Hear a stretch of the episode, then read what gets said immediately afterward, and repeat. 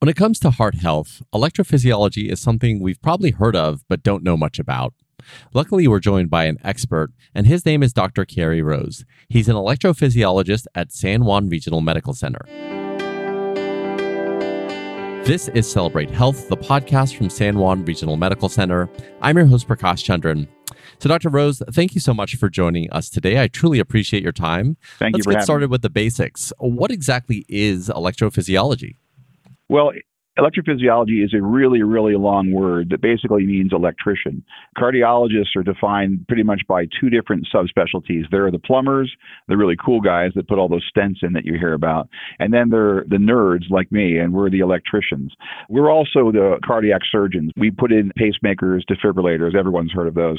We also do very serious arrhythmia ablations. We fix those palpitations that everybody seems to have.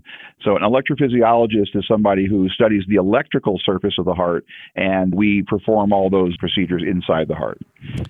Okay. And I, as a layperson, need a little bit more information. So, when you say like the electrical parts of the heart, you know, as far as I understand, the heart just pumps blood in and out. I didn't even realize electricity was a part of any of this. So, can you broadly talk about how the electrical system works in the heart? Absolutely. It's very fascinating. The heart is actually two things it's a pump and it's an electrical organ, believe it or not. Just like the human body has a nervous system, which is electrical, the heart pumps blood only because it's being told to pump by its own electrical system. The electrical system runs through the entire heart. It's what gives you your heartbeat from when you were in your mother's womb to when you're born to when you live and then ultimately until you die. And so it is the electrical part of the heart that keeps your heart pumping regularly. We get called when there are irregularities of the electrical system, whether that's a fast heartbeat or a slow heartbeat or no heartbeat at all. And so we're the ones that come in to fix that. I see. So I know recently you hear about kind of the Apple Watch measuring atrial fibrillation and things of that nature. Is that an electrical irregularity? That is correct. The Apple Watch, it, it's actually an interesting tool. A lot of people wear it. While it's not a diagnostic tool yet, we do respect it and in terms of it brings a lot of patients to us because they're told that they have an irregularity in their heartbeat. It leads us to asking them the right questions and performing some non invasive tests to confirm the findings of the watch. Cardiac palpitations and arrhythmias are extremely common, especially unfortunately with recently with COVID. Just the presence of COVID now has just increased the incidence of arrhythmias, they say up to 50 to 75 percent. Even in people who've never had arrhythmias before are now experiencing them post COVID. I see. So, one of the things you mentioned up at the top was you consider yourself like an electrician, in contrast to the plumbers that put in the stents. At what point does an electrophysiologist like yourself get involved, and how do you work with the plumbers? Well, actually, we work hand in hand. Again, the plumbers are the ones you call when somebody is having a heart attack. These are the people that get involved right away and they go in and put stents in your heart or do what's necessary in those acute situations. In our particular situation, our situation is not as emergent as them, although we do have electrical emergencies when people come in with low or no heartbeats and we put in an emergency pacemaker and save their life. We work with the plumbers and we work with them. Once they are done with their part, then we come in and we fix the rest Often, when people have heart attacks, that creates more arrhythmia of the heart in the lower part of the heart called the ventricle. We also deal with arrhythmias in the top of the heart called the atria. And one of the most common arrhythmias that you hear about, is everyone has heard about, is AFib or atrial fibrillation, which is just incredible. Everyone knows that there's been about a million Americans, plus or minus, infected with COVID, but there's estimated 15 to 18 million Americans that have atrial fibrillation at some time in their life. So that gives you an idea of how often people have it. Yeah, that is incredible. I didn't realize the number was that high. So, you know, this actually sounds like a very complex field. How much extra training did you need uh, or did you receive to go into this field? I don't know about extra training because I did stay at a Holiday Inn last night, so I feel smarter. But interesting, the training to become a cardiac EP or an interventional cardiologist, it is a lot of years. We go to college, medical school, internship, residency, and then we do a series of fellowships in specialized in cardiology and then further specialized into what we do. I don't know if you'd say it's that long. I mean, 120, 130 years or so. It feels like that. But it's worthwhile because we get to work with top names in our field.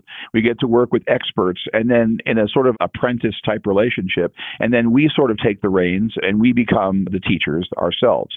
And I really enjoy teaching as well. I'm an assistant professor of medicine, and I always enjoy having residents and medical students working because it really opens their eyes as to what we can do and how we can help people.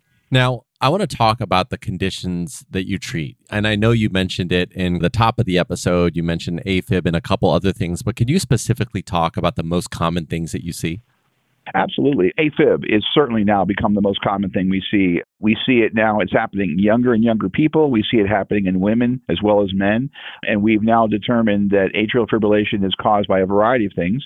For example, many people have sleep apnea. A lot of people wear CPAP masks, and sleep apnea in younger people is one of the most common causes of AFib. Also, I hate to say this, but people out there with the becoming weekend warriors, the consumption of a lot of alcohol at once can easily throw a normal, healthy heart into atrial fibrillation. It tends to resolve on its own, but when that happens, obviously we have to counsel people to not do that. Atrial fibrillation is a type of a arrhythmia that can lead to more serious problems such as heart failure and stroke. Those are the two most common. And so it's our job to fix the AFib before it gets to that point. And that's something that we do. In addition, there are a lot of other arrhythmias that people get. And the most common symptom that people have is palpitations. They feel their heart beating fast in their chest. They wake up at night and they feel their heart beating fast. And again, these are all classified under something called tachyarrhythmia or fast heartbeat. There are also an equal number of slow heart rhythms. And so those are the things that we treat as well with devices such as pacemakers or defibrillators. So we treat the whole gamut, fast heartbeats and slow heartbeats. Now, I have a question because I kind of had something similar to this. Like, I think the fast heartbeat that just came about out of nothing. And when I went in, they put me on a treadmill to try to, I think, emulate, I guess, really putting my body under exertion. But at the time when I experienced it, I was playing pickup basketball, and I'm not going to get that same workout on a treadmill. So, how do you think about diagnosing something like that when it's like a one time thing and not a consistent arrhythmia? And how do you then go about fixing it? Well, you bring up a very good point. One of the most important things that I do with my patients is I try to listen. I listen as to what causes their symptoms. What are they doing? Are they lying down at night asleep? Are they doing normal activities, brushing their teeth? Are they playing basketball? Are they running? These types of things. Because each one of these things gives you a clue as to what's going on. There are a lot of people that have fast heartbeats. It's not an arrhythmia, but their heart tends to speed up a little bit too quickly. There are other people who they didn't even realize they have, you know, the propensity to develop a heart rhythm. And as you get older, that propensity becomes an arrhythmia. One of the most common arrhythmias that we see is something called called SVT. It's very common in women, but it's interesting that it appears at about age 15 to 25, and then it goes away and comes back again about 30 years later if you don't treat it. So it depends on what you're doing, it depends on how often it happens, and it also depends on what are your symptoms. Symptoms can go from being absolutely asymptomatic to feeling just a little bit of palpitations in your chest, progressing to shortness of breath, and in very, very serious cases, you pass out, something we call syncope syncope. That's the most dangerous form of this type of an arrhythmia. So when I have a patient in my office, I listen to them. And then what we do is, indeed, we will put them often on a monitor, like a Holter monitor or a longer term monitor, and we ask them to exercise. We ask them to do all their normal stuff. We want to see if they can bring out the arrhythmia, and then we can look at it on the monitor to see what it is they have. And then we go from there. We basically progress from a non invasive way to an invasive way. Finally, if we determine the patient's having arrhythmias and they obviously want to fix it, the only true way to fix it is a procedure that we do called an ablation. Ablation is where we take a couple of wires, they go up into the heart, and we basically zap the small areas that cause the arrhythmia. And in a perfect world, it doesn't ever happen again. Obviously, Obviously, that doesn't always happen, but we do a pretty good job at taking care of most or all of these arrhythmias. Yeah, thanks for that detailed explanation. So, I guess this kind of leads to the question around how does one know that they actually need an electrophysiologist? well, everyone needs an electrophysiologist. You know, It's interesting. The problem with arrhythmias and problems with the heart tend to pile up the older you get. I always tell people in my office, for example, there's few things in this world as strong as a young woman's heart. And let me also say this as an aside I'm a very big believer in the red dress for women. I treat a lot of women in the cardiology field because women's symptoms are very different than men's, which is a very important thing to bring up. Women don't experience the same thing as men. So basically, how do you know when you need an electrophysiologist? Well, interestingly enough, education, telling people don't ignore your symptoms. Don't ignore those palpitations. Don't ignore that shortness of breath when you're out there doing chores and you say, Gosh, I feel really short of breath. And, oh, well, I'm just getting older. But that's not true. When you feel these symptoms, go to your primary doctor, explain your symptoms. And many primary doctors today are very, very good and they refer the patients to us right away. It's always better to see a cardiologist sooner rather than later because you want to minimize the heart damage. Yeah, and I would also just add on to that that sometimes the primary care physician may not think that you have something worth escalating to a cardiologist or an electrophysiologist, but if you have experienced those symptoms a number of different times. No one knows your body like yourself. So you can actually ask your primary care physician, hey, look, this is something that I'd like to actually get seen by an electrophysiologist. Isn't that the case? Like you should be an advocate for your own health, right? That is correct. And let me just say that that's why I think that education is very important. I personally, people have heard me say this, if I don't learn something new every day, it's a wasted day in my life. And I learn a lot from my patients. I learn a lot from people that I work with. As far as symptoms go, most primary care doctors nowadays are getting very good at referring people to, for example, cardiology. However, a patient can refer themselves. In many cases, a patient does not even need a referral anymore. You can actually get an appointment with a primary cardiologist for example. And remember, I'm an electrophysiologist, but I'm also a cardiologist. In other words, under the skin, we're all cardiologists, but we then subspecialize in what we do.